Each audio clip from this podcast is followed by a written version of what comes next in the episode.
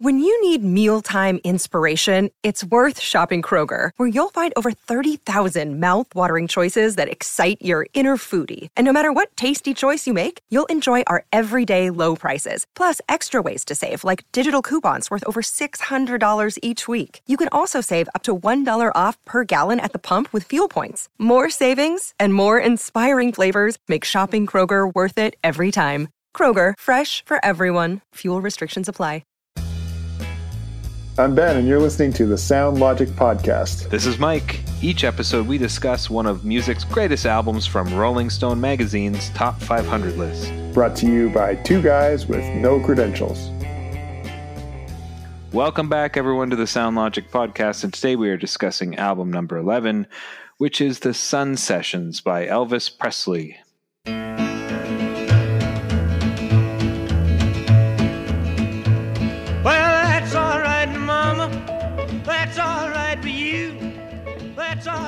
If you caught our uh, teaser episode this week, you know that Mike and I have determined, uh, pretty much without a doubt, that this is the artist we have the closest tie to based on uh, a relative in our family tree named Ed Weidman, who played for just a, a couple of performances with the King um, in his iconic Aloha from Hawaii show. Um, so I don't know that we'll ever get any closer than that, but it's kind of a neat little uh, piece of our family history, and uh, so it should be fun. I, I, it should be fun to listen to this album together. Yeah, absolutely. And that that recording you referred to was a 73 concert. This album, the music from it, we'll get into some of the details. The music from it was from way back in the 50s, but but yes, that is our uh, six degrees of separation and uh, and possibly the closest we'll ever get to one of these artists on the list. Maybe someone from the band we have some sort of tie-in. I'll dig. I'll I'll pull out the family trees for the Kitchener Waterloo area and see if maybe Garth Yeah, Hudson uh, from the band pops up there. Yeah. Um, so Ben, had you listened to this album by Elvis before? No, and in fact, I was a little bit surprised to see uh, a compilation album this high on the list. This is our first one, Yes. and uh, so not only I, I, I'm not sure that I could say I've listened to any Elvis album all the way through, but I was a bit surprised to discover the first one that they selected was uh, a selection of, of songs. Um, Right, and I have a theory as to why that is, which we'll get into later. Mm-hmm. Um, I also had not listened to it. I knew one song, uh, which is just a cover, which is what all the songs basically are. I don't think Mm-hmm. some of them might have been original, but most are covers. And I want to do something a little different for this episode, Ben. And usually we talk about preconceived notions kind of later on, but a lot of times we've already kind of gone through that. And for this album, and maybe some of the other albums where we haven't listened to them, I thought we'd talk about that at the top. So, did you have any preconceived notions of what you thought this album would be before you listened to it?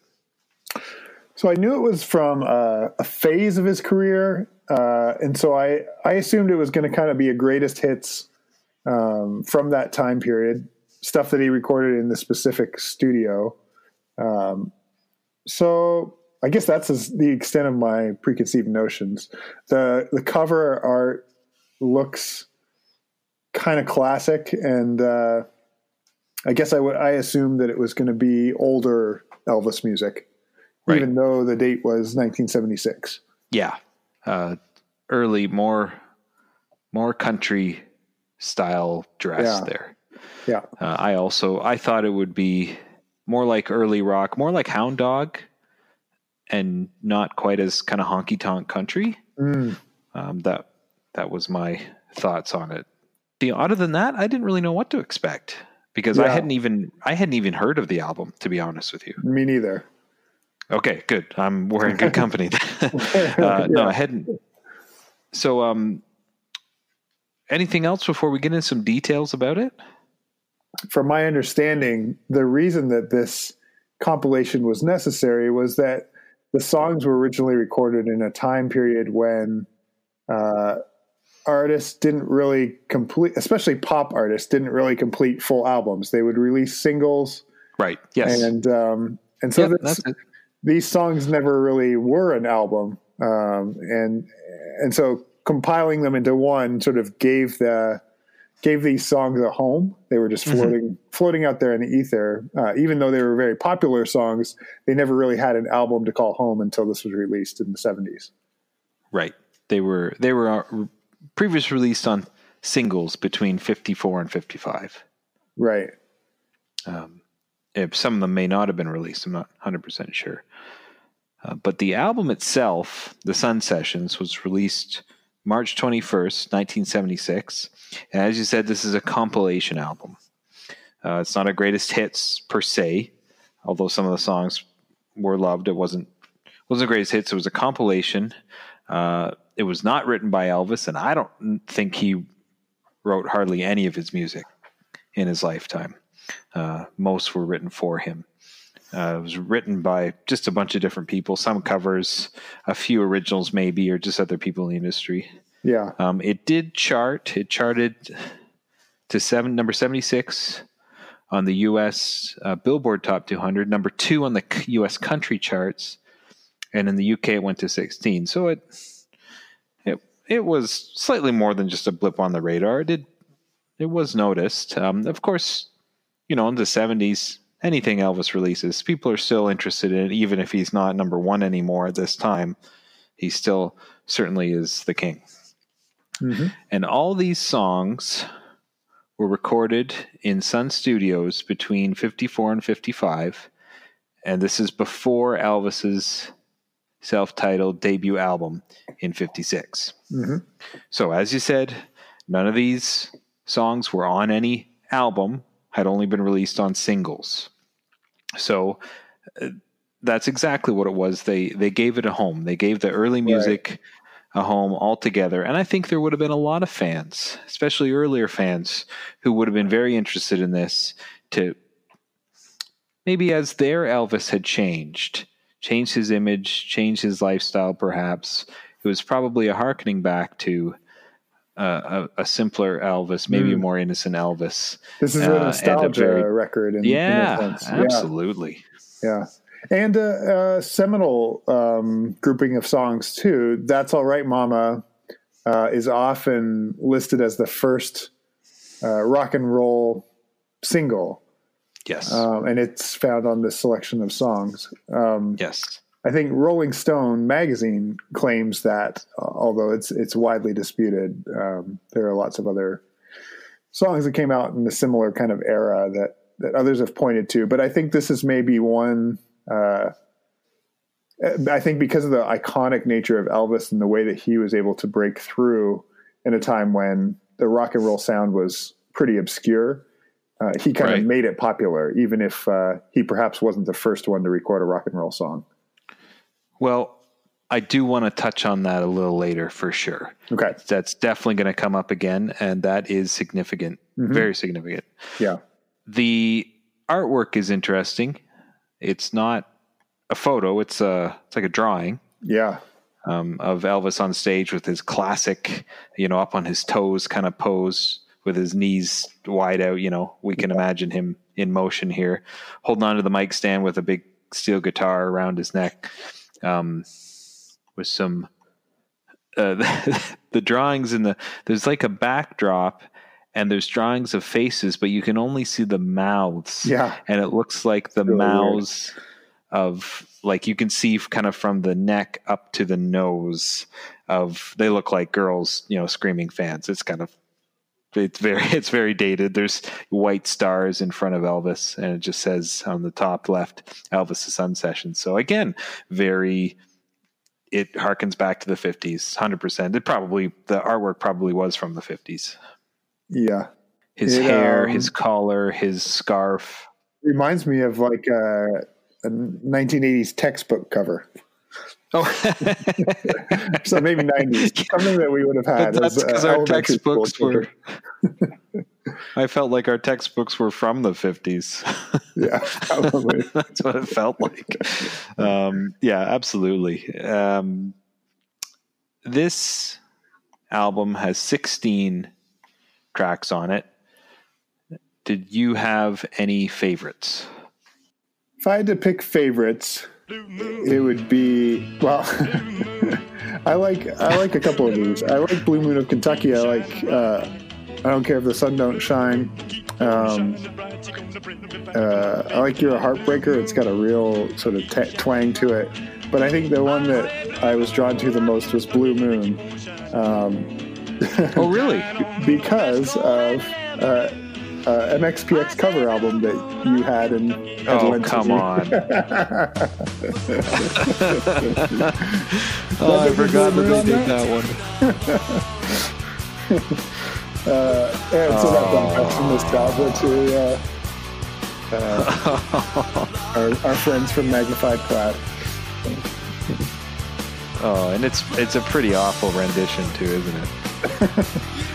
Yeah, it just feels like uh, they didn't try a whole lot to Wow. make it their own. But Wow, that's cool. Uh, the I'd forgotten. Man, okay, I'm gonna have to go listen to that album later. um, yeah, Blue Moon was already a classic. yeah, I think I think that was was that Rodgers and Hart. Oh no no no, I got it wrong. That was um, yes, it was Rodgers and Hart. Rodgers and Hart wrote that. Um, yeah, that's a good one. Uh, I really like "That's All Right, Mama." Great song. Um, I've had in my head many days in the last few weeks. I'm left, you're right, she's gone. huh. wonder why. It's a neat, it's a Just neat, it's a catchy. neat line And- too, isn't it? and clever, like Yeah. clever. Um, Yeah. Left or right, she's gone. Yeah, just just kind of clever. And this is the next track. Uh, we've already mentioned actually in our podcast, "Baby Let's Play House," because John Yeah. Lennon stole the line, the infamous line that we talked about from the last track on Rubber Soul.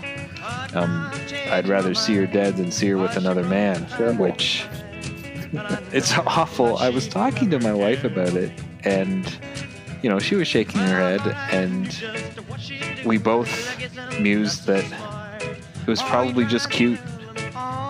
You know, oh, he loves her so much, you know, and like, no, I, I don't even think anyone would have batted an eye in 55 Probably not. at that line, um, unfortunately. And I think we feel obviously feel much different about it now. It's not. my comment was like, like that. I mean, we know what happened back then too, but now we don't like that happens. Mm-hmm. So that's not funny and it's not cute. Mm-hmm. And you said John Lennon did uh, did regret that later on. Said like that didn't kind of Yeah, I didn't didn't feel great about that. There wasn't a ton of stuff on it, but yeah, he was not uh, necessarily proud No, of that. And uh, No. in fact, I think uh, had said a couple of times that song in particular was one of his least favorite Beatles uh, Right. songs. Yep. Yeah, so uh, I also like Your Heartbreaker. That's a good one. Um, and the other ones, I mean, when I think about the album as a whole, it's kind of all got the same feel. Uh, sometimes I can't really tell the songs apart, you know, unless I'm really paying attention. And I'm not trying to be negative when I say that because there's nothing wrong with this album. The songs, I I find the recording quality is quite good Yeah, actually. Um, it's it's quite crisp. The the instruments are played well. It's fairly uh, the guitar playing for its time is quite good, and I like it. It's great music. There's nothing wrong with it, but it is all kind of the same thing. But it, as you said, it's all it all would have been very new, and the way they played these kind of country and blues songs was very different, and that's what set it apart. right. Um, Oh, I was just gonna say, is this the oldest recording we've we've covered so far? right so yeah that's true there's a couple f- there's this is a couple firsts on the list it's the first compilation album as we mentioned. It's the first recording from the 50s even though it's not the first album that was released in the 50s because it was released in 76 Right. and the next album we're going to talk about next week which is miles davis kind of blue was released in 59 but this music was recorded before that in 54 and 55 Right. so yes this is the oldest so far And it does sound um, on like a lesser quality of recording than even kind of blue, which we'll get to next week. but better than better than highway 61 oh man, it's Sorry, I had to throw it. No, it's the gift that keeps giving. Um, and then the other f- kind of first on the top 500 list is this is the first album where the artist or the band hasn't been involved in any of the writing. Like Mm, from yeah. what we know, I mean Elvis, you know, put his flavor into the the vocals, and he might have strummed a little guitar, but he wasn't involved in any of the songwriting. He was a all. Has performer. no credits, and he was a performer. And all the other uh, bands and artists we've listened to so far not only were performers but were creators. They wrote and produced uh, almost all the music, and most of them did it all on their own, whether it was the band together or just the solo artists. Might have had some other musicians, but didn't have a lot of other songwriters helping them produce it. So this is this is also very different in that sense. My question that I had, uh, I had a few, but one of them was was this album significant in 1976 and if it was why and i think we talked about that a little earlier that the nostalgia of it Yeah. but does it make this album and i'm jumping ahead a little bit but does it make this album great that it was released in 76 were people just kind of longing for that sound again that they didn't mind that it was 20 years old that they were happy to get that sound again? Any thoughts on that? The one thought that did come to my mind is that um, U2's uh, best of 80 to 90 um, came out in. oof. Okay, so here I, I just looked it up. Early 2000s, right? 1998. So it wasn't quite as far away oh uh, really as I was assuming. it was in 98 I was thinking it was a little later than that, but um, I thought it was later than that so that would have been right after those were songs that were already on albums, but it felt appropriate, especially for fans of that band, to sort of hold um, songs from a certain era together in a greatest hits kind of collection. So I could imagine uh, in the Right. 70s, there's still a lot of people not just nostalgically listening to Elvis, but but really seriously still fans. And um, and unlike U2, there wouldn't have been uh, a capsule, as we're saying, for for these songs that they probably knew and loved. So I'm guessing it was it was Right. uh, not unlike uh, an artist releasing a greatest hits album from another era, but but almost even more important because of the way that it it cataloged these and, and put them together. Um, uh, my hunch is that it wasn't revolutionary, and, and you know, greatest hits albums rarely are, but I think it was probably deeply appreciated because of the circumstance surrounding it. Um, I, it reminds me, I think, a little bit of uh, some of the bands with uh, a bit more of a jam band kind of focus, like uh, Dave Matthews Band, maybe, who, who's fairly popular, but fans will still go crazy for uh, concert footage when they get to hear songs played in slightly different ways, um, or maybe just really good Yeah. versions of their favorite songs. Um, in an era when you know you, you couldn't trade sound recordings in the same way as you can now, uh, where you could only listen to these songs on their you know, vinyl singles. Uh, my hunch is that it would have been right it would have been a really special thing for for Elvis fans to finally get their hands on all these in one place and to be able to play them all back to back on an album without having to switch out the record every Yes. time. Yeah, right. Yeah, you you've Yeah. collected all the singles and you just listen to two songs at a time and keep flipping yeah. them over. Yeah, for sure.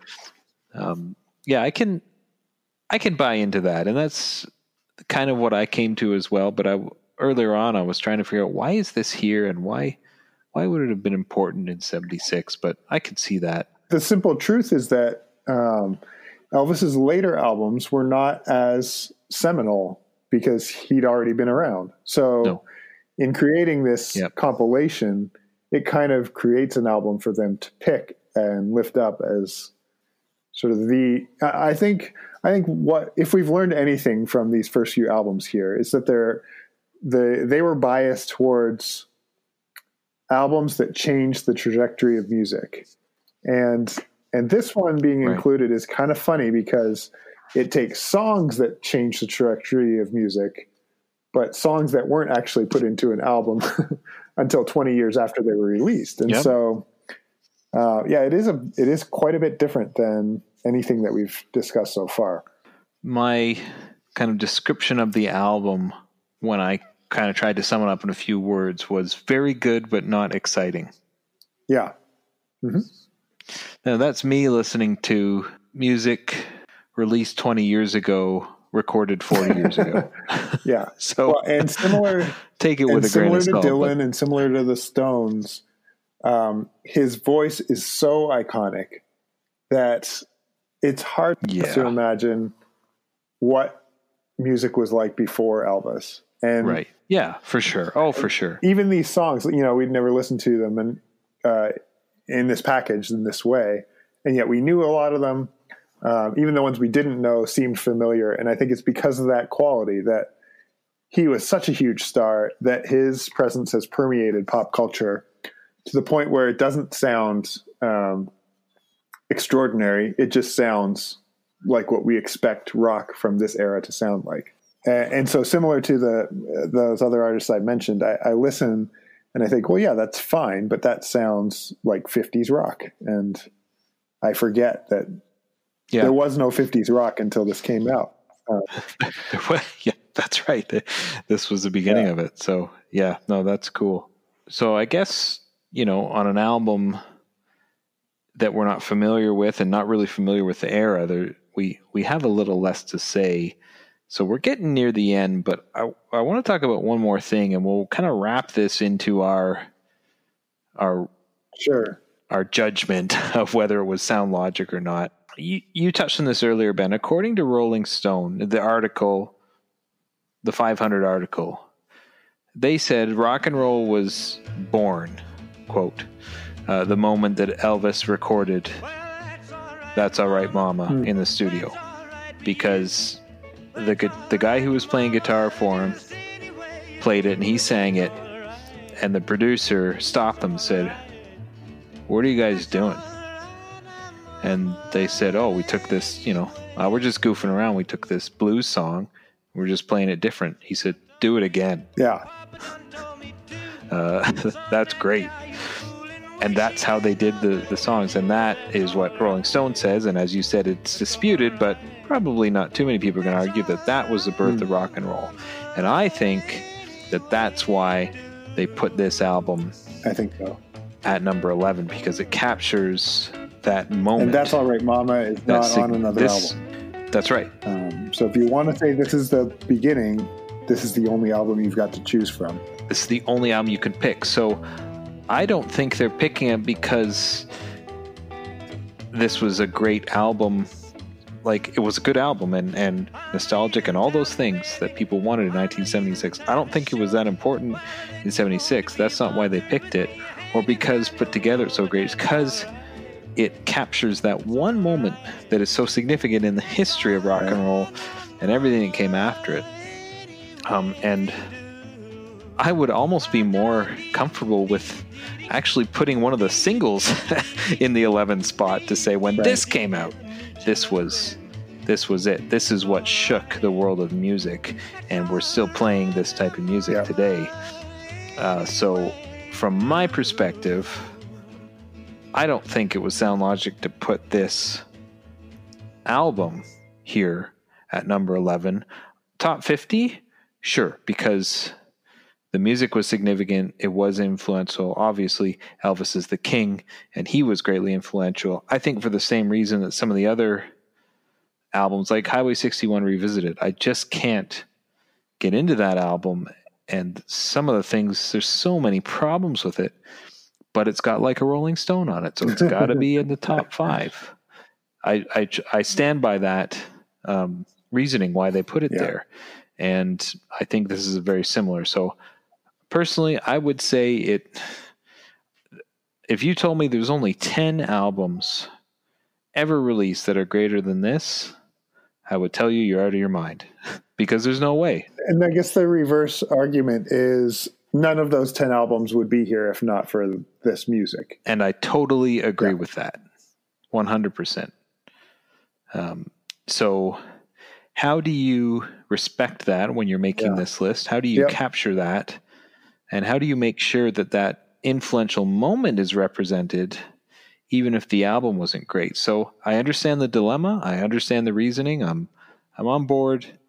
I just, I'm still stuck, and uh, you know, I'm somewhat legalistic. I'm still stuck on the title Yep. of the list, the greatest albums, and I don't believe this is one of the greatest albums. Um, I think what it represents. If if we're talking, if you made a list of the the top 100 most influential moments in rock and roll history, then this moment is probably number one. That's All Right shows up on Rolling Stone's list of the greatest songs of all time. So that seemed that seemed far more specific And- and, and and, important. Yeah. Yeah.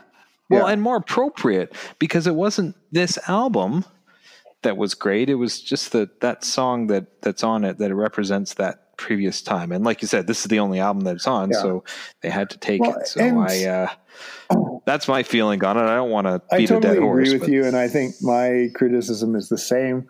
I do think um, Elvis is cursed with the the moment in time where he's releasing music, um, because albums just weren't put Mm-hmm. together in the same way as they are now in the early '50s. Uh, if this song creates rock and roll four years later, it gets put on an album. Um, because in the early 60s that's what they did and so you know some of it's timing um, right. Yeah. Uh, but so so yeah i guess that's my only hesitation. I i don't i mean we've already discussed uh, some i don't know bias is maybe too strong of a word but a desire in our musical journey as as people consuming music to appreciate an artist's vision of an album. And this this is not that. This is a producer 20 years after the fact throwing songs together. And and that's that's where i think my hesitation lies in including this on the top albums it's okay. the yep.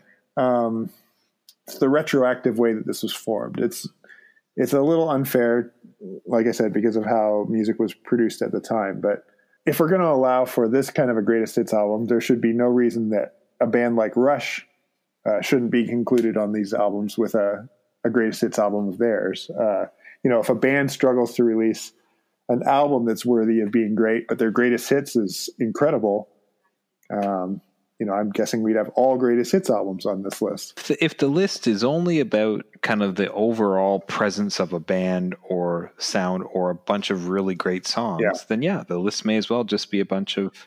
But that's not what the list is, unless, unless you know, after we're eleven albums in, and I've totally misunderstood what the list is supposed to be. um, but I still take it as you know the greatest albums, and to me, um, this just doesn't quite fit Yeah. that criteria. I think it belongs, like I said, it belongs on another on a Yeah. different list. And as you said, it, it that song already is. And if it was moments or artists, um, Yeah. yes, absolutely. I'm I'm 100 percent on board. But if it's just albums, Well, Uh, no, thank you. Mike. Uh, how much of this, how much of this gut reaction that we're having, is com- is sh- colored by the dynamic that Elvis didn't write this as well? Is that is that also influencing our our thought process here? That doesn't bother me because to me that has nothing to do with the quote greatness of a release. Uh huh. Uh, personally, um, you know, if greatness has to do with how it sounds and how it was recorded and how it was received and how it was influenced, I mean, Yeah. anybody could write it. I think there's something special about an artist who produces and writes their own music. I think that's special, but that's different. I, I might feel differently about it, but I don't think that would change where I would rank it. If this album came out and absolutely changed the game in 76 and everybody went out and get it and everybody talked about it and Yeah. you know it, all those other things that happened because of Mhm. peppers and pet sounds and london calling and all those other Mhm. things then yes. But no, that uh, not for me. Um, maybe it does for you. Tainted a bit, uh, if that's what you're getting at. But it doesn't bother me so much. It's just I just don't see the significance of the album itself. I mean, it is it, it Um, is this interesting dynamic too, in that um, all these songs were recorded within a year and a half of each other. Uh, so they hypothetically could have been an album um, if it was done that way. Uh, and the Right. last six tracks actually did come out on his first album. And so there is a chunk of music here that is on an actual album. Oh, okay. Oh, I see Uh, what you're saying. Yeah, so yeah, I, yeah. I don't know. It, Right, they could they have were- used okay, they were- Elvis's first album in this t- in this slot on the list, and actually might feel better about that. It wouldn't contain "That's All Right, I, Mama," I, I would be but it way would more have that comfortable. same sound oh, yeah. quality and sound style that was so transformative at the time in 1956 when it came out. Um, Well, it's just I I think that the Beatles' Revolver set them up as a band to release yeah, Sergeant Pepper's, which is the greatest album of all time according to this list. So I have no problem with saying that you know just because something led to something else doesn't mean that that thing that came before is the greatest because it's not. It's significant because it it set that up, but so in the same way, I would have been if his his first album. It would have been cool if that album and the Clash's London Calling could have been side by side on the list because the cover uses the same Yeah. lettering. um, his debut album in London Calling, so that would have been fun if they, they could have done that. what were they thinking? But um, yeah, no, I, I I thought about that earlier in kind of researching this that I would have been more comfortable with his debut being in this spot because that well that was when he was launched into the you know into the spotlight. I, I'm sure lots of people knew about him before that, but certainly many more when he released his first full album. So yeah. for sure, let's call up Rolling Stone and tell him what we think. And I'm waiting for the day. I'm waiting for. I'm waiting for the phone to ring. The day when somebody who made this list comes across our podcast and just just lights us up. well, Is that gonna happen? Maybe we'll see. uh, I was going to say, uh, Oh. you know, we're we're leaning heavily on this being included simply for "That's All Right, Mama," and I think there is a really good case Right. to say that that was not the first rock and roll song, and it is Okay. somewhat disrespectful to put uh, the white guy who made it sort of generically popular across the country to, to label him as the creator rather than uh, some of the artists who came before him. This, the other song that often gets gets quoted is Rocket 88, and it sounds like a faster paced jazz riff. But it's it's got some of that "That's All Right, Mama" Okay. kind of feel to it um, as a rock and roll Right. song. And and if you go to there's a Wikipedia article uh, called "The Origin of Origins of Rock and Roll," and they list I think there's got to be a hundred songs on here, starting in the 1920s, and sort of building a case for how how rock and roll was created. It, it actually ends with "That's All Right," um, as sort of you know that was actually a culmination of what became rock and roll, rather than the origin of rock and roll. And so, um, yeah, I don't know. It, Right. there is definitely something to be said about the way Elvis popularized a sound, but um, especially the racial component, building on the backs of predominantly black African American musicians, uh, and being the one to sort of break through, I think is is the part that gives me the most pause. That's a, a story for a whole nother episode. And uh, yeah. Right. So sound logic, I don't think so. It's not. It's not No. a bad record. No. It doesn't If- make me cringe when I listen. We weren't around in the '50s to know how No. powerful this music was. You know, I, I know why they put it there. It, the logic, I can see. I can see why. it's just not. It's not a selection I would have made. Well, and like we said before, if you need an Elvis album in the number 11 spot, I think it should be his hmm. debut. Yeah. Even though he was already very popular by then, I mean, maybe that's the tension that they were dealing with. Like Yeah. that debut was not his breakthrough, and so so then what? So then you're kind of stuck with that dynamic of, you know, do we put the debut after he's been famous, or do we put the album that came out 20 years later that catalogs those first major hits that made him a star? Yep. And I don't know. I guess we could go around in circles for days. As the kids say, the struggle is real. Yeah, that's right. Is that what, is that what they say? Sure, and they'd probably throw something in about it being meta, and uh, Oh, jeez. uh, yeah. well, yeah. Anything else? I think we've done this one as much as we can do it. I I keep going back to uh, Forrest Gump. I don't know. Maybe that says something about uh, at least my musical introduction to classic rock. But uh, Elvis was a pretty Yep. prominent How- figure in that movie and that soundtrack, and uh, Hound Dog. yeah, um, because uh, Forrest, a young Forrest Gump, teaches him all his rock and roll Yeah. moves in his in his bedroom at the the big Right. boarding house in Greenbow, Alabama. does Elvis show up anywhere else on this list? Yes, He shows up uh, down there at number 56, and that's his debut album. So they they thought enough to include his debut album, which contains five songs from this Sun Sessions. Uh, yeah, it's strange, really bizarre. yeah. I uh, personally, I would have I would have switched those. You know, you can you can see the significance of these recordings. Yeah. But I think that that so yeah, he's in there, and then uh, he does show up again, does he not? Yeah, uh, Elvis from uh, from Elvis in Memphis, number 190, and that's it. So three, so three albums from Hmm. Yeah. the King on the list. Or Uncle Elvis, as he's referred to in our family.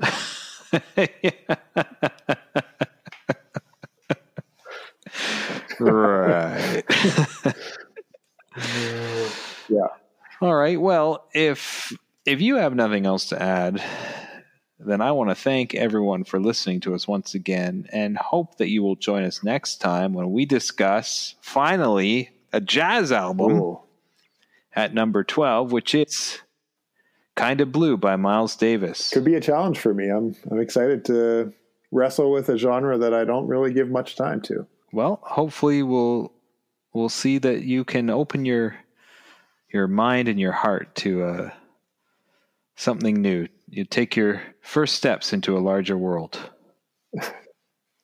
That's an Obi Wan Kenobi uh, quote there for you. Well, maybe we need to find an expert to join us. Let's have someone. Let's have someone on I think episode. that's I think that's a I think that's a great idea, deal. and they can help us understand it. As always, it was great talking to you again, Thanks, my friend. and uh, look forward to our next album. It's a date. If you like what you hear, subscribe on your favorite podcast app and write a review. Send us a message at our Facebook page, on Instagram, or through our SoundLogic Podcast Twitter feed. Thanks for listening.